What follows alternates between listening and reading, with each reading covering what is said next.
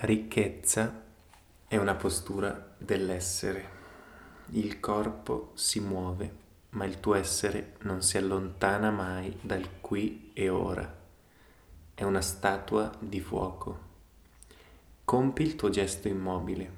Fallo adesso, davanti a me. Fammi vedere come ti sposti nello spazio restando fermo nel tempo mi mostrò alcuni movimenti lenti delle mani e del corpo che credo appartenessero al Tai Chi Chuan. Erano molto semplici affinché io potessi eseguirli fin da subito imitando lei. Mentre distendi questo braccio, lo fai meccanicamente, sei distratto, non sei qui. Tu compi il gesto, poi io ti chiedo se eri presente mentre lo compivi e tu mi rispondi sì, certo, ma non è vero. Tu sei presente adesso, nel momento in cui te lo chiedo, ma non eri presente un attimo prima mentre compivi il gesto.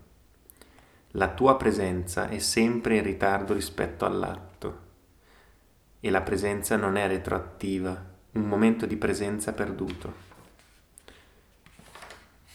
È perduto per sempre.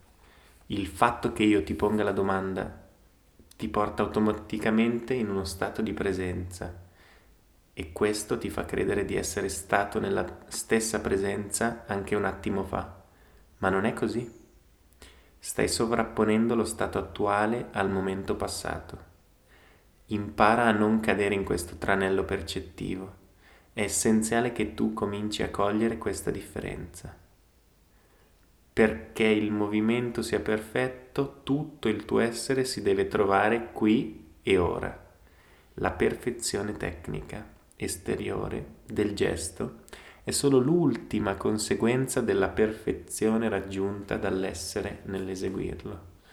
È la postura dell'essere che conta, non quella del corpo, che ne è solo un naturale riflesso. Ricorda, attenzione divisa.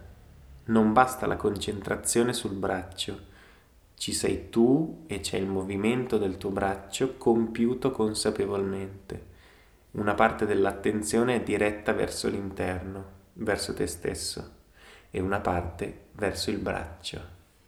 A quel punto interruppi l'esercizio spazientito e le chiesi con un certo disappunto. Sentimi bene, la domanda che ti ho fatto mezz'ora fa riguardava i soldi, cazzo, non le arti marziali. Spiegami cosa sta succedendo perché io non ci capisco più niente. Mi fissò, tranquilla per qualche istante. Questa volta nemmeno lei si aspettava una reazione del genere da parte mia, ma in ogni caso non si era scomposta. Siamo ancora a questo punto dunque, non hai capito cosa significa lavorare su di sé. Se vuoi più soldi non devi focalizzarti sui soldi. Se vuoi comprendere la tua missione su questo pianeta non devi focalizzarti su di essa. Se vuoi scoprire qual è il mestiere più adatto a te, non serve che ti focalizzi su questa domanda Stai sempre facendo fuoco nella direzione sbagliata. Mi hai chiesto come risolvere un problema di denaro. Ti sto mostrando come stare nella presenza quando muovi il tuo corpo. Un giorno parlerai in pubblico e necessariamente emanerai ciò che sei. La tua presenza verrà percepita da tutti, anche da chi non sa cosa significa questo termine. Ti ascolteranno e percepiranno che c'è qualcosa di diverso rispetto agli altri personaggi che in ogni tempo si mostrano sulla ribalta. La presenza è un diamante raro. Le corde sottili del cuore risuonano solo se tese da molti millenni.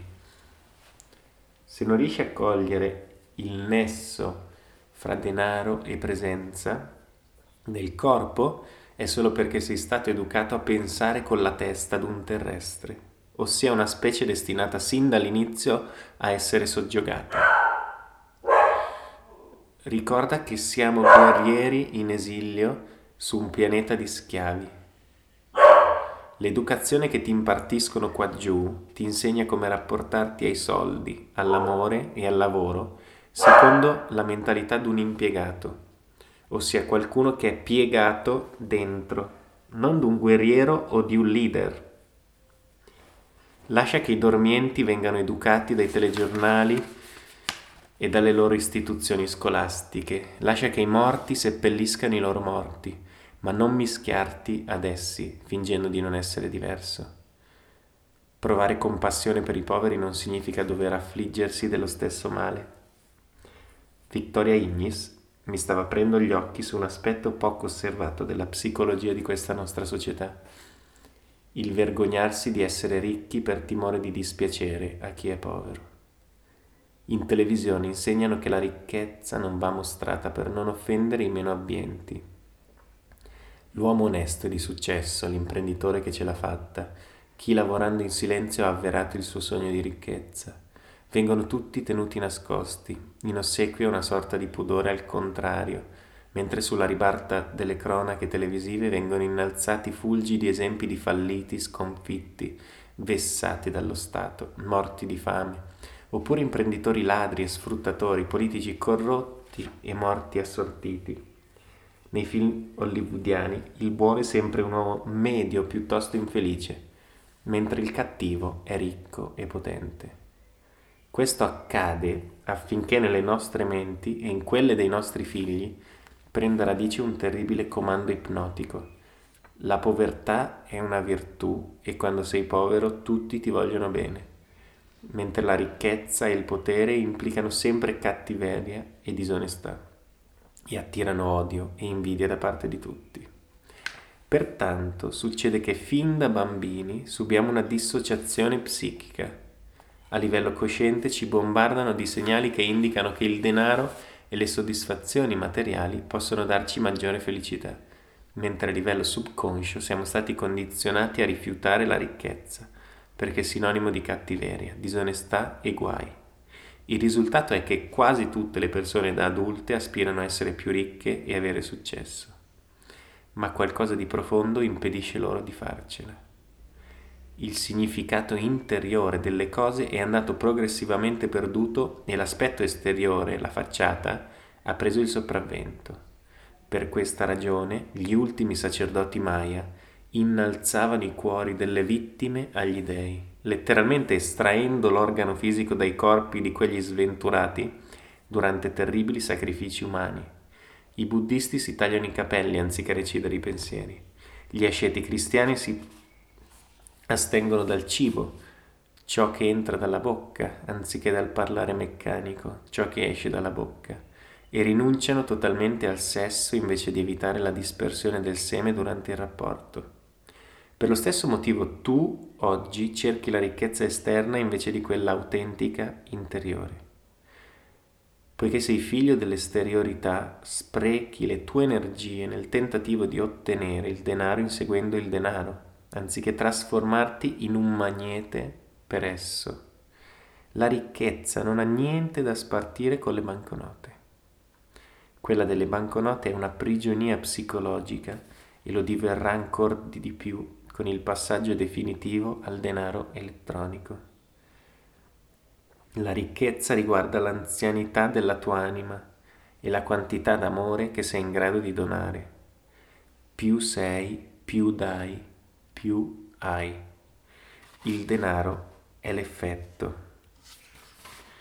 non la causa della ricchezza. Non confonderti o andrai presto a ingrassare le fila degli abbattuti sei l'alchimista che ha mortificato il suo essere fino a divenire chimico. Sei l'astrologo che si è umiliato fino a scendere al livello dell'astronomo. La tua rabbia nei miei confronti nasce solo dalla tua incapacità di contenere ciò che posso darti. Sei il calice che grida vendetta contro il vino che lo riempie. Tu pensi che il diavolo sia maledetto? Io sono più maledetta di lui. E se pensi che l'arcangelo Michele sia benedetto, io sono più benedetta di lui. Io ho partorito mia madre e inseminato mio padre. Con gli occhi sento gli odori e con il naso vedo i colori. Odo i suoni con le dita. Gli stupidi vanno in cerca del denaro o di un partner o del successo, mentre i furbi cambiano se stessi e aspettano interiormente immobili che siano il denaro, il partner e il successo a inseguirli. È così che funzionano le cose. Nel presente periodo storico, più che mai, è indispensabile conoscere queste leggi. Nei prossimi anni la crisi economica si abbatterà sulle classi medie, quelle degli impiegati, i piegati dentro, e saranno proprio le ultime generazioni di giovani allevati in tempi di vacche grasse, tirati su con Facebook e le merendine confezionate, fiacchi nel corpo e nella mente, a dover fronteggiare qualcosa per cui non sono stati preparati. Un solo minuto di presenza, un solo moto del cuore sono capaci di modificare per sempre il tuo avvenire. Non puoi agire sul passato e non puoi agire sul futuro, ma puoi riappropriarti totalmente del presente. E il presente è esattamente tutto ciò che c'è e ci sarà mai la potenza del vivere sempre nel presente è inaudita. Ti servono più soldi? Ricordati di te stesso e ama i tuoi nemici, ma fallo adesso. La ricchezza viene dal cuore, per cui il tuo conto in banca è intimamente legato al numero di persone che riesci ad amare piuttosto che a odiare. L'odio arresta il flusso di denaro e ti impedisce di scoprire l'amore anche quando lo hai sotto il naso. Un giorno il nesso fra questi diversi aspetti ti sarà davvero chiaro. Ti chiederai come facevi prima a non vederlo. Allora potrai insegnarlo. Smettila di pensare che il denaro o il partner giusto siano qualcosa che si trova là fuori, nel mondo. Sei unicamente tu a produrli, perché il mondo è dentro di te. Un figlio del momento non si lamenta mai, perché niente e nessuno può rendere migliore questo momento. Nella tradizione sufi si dice che quando il tuo unico problema sarà pensare continuamente a Dio, allora Dio penserà a tutti i tuoi problemi.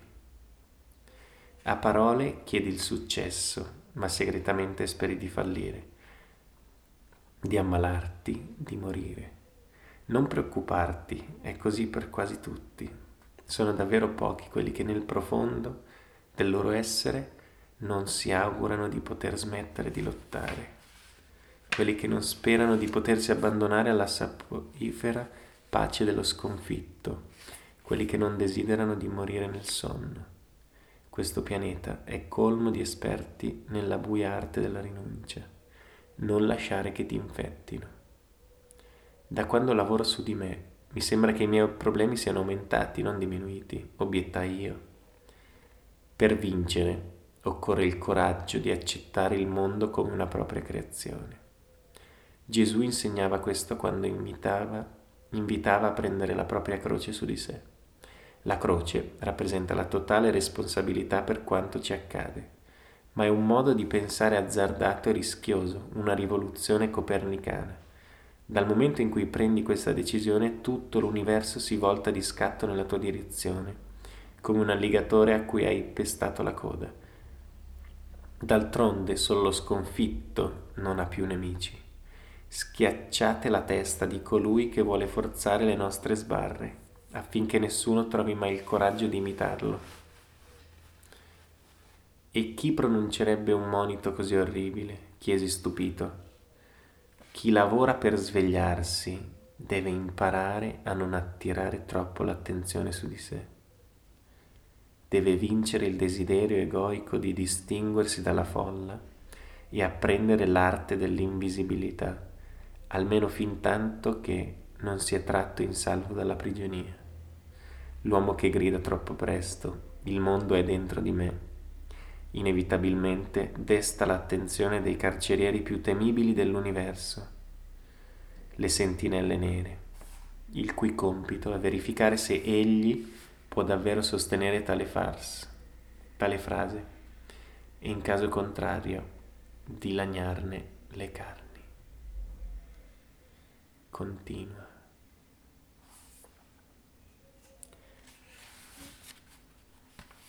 Un abbraccio a tutti da Namaste e buona serata.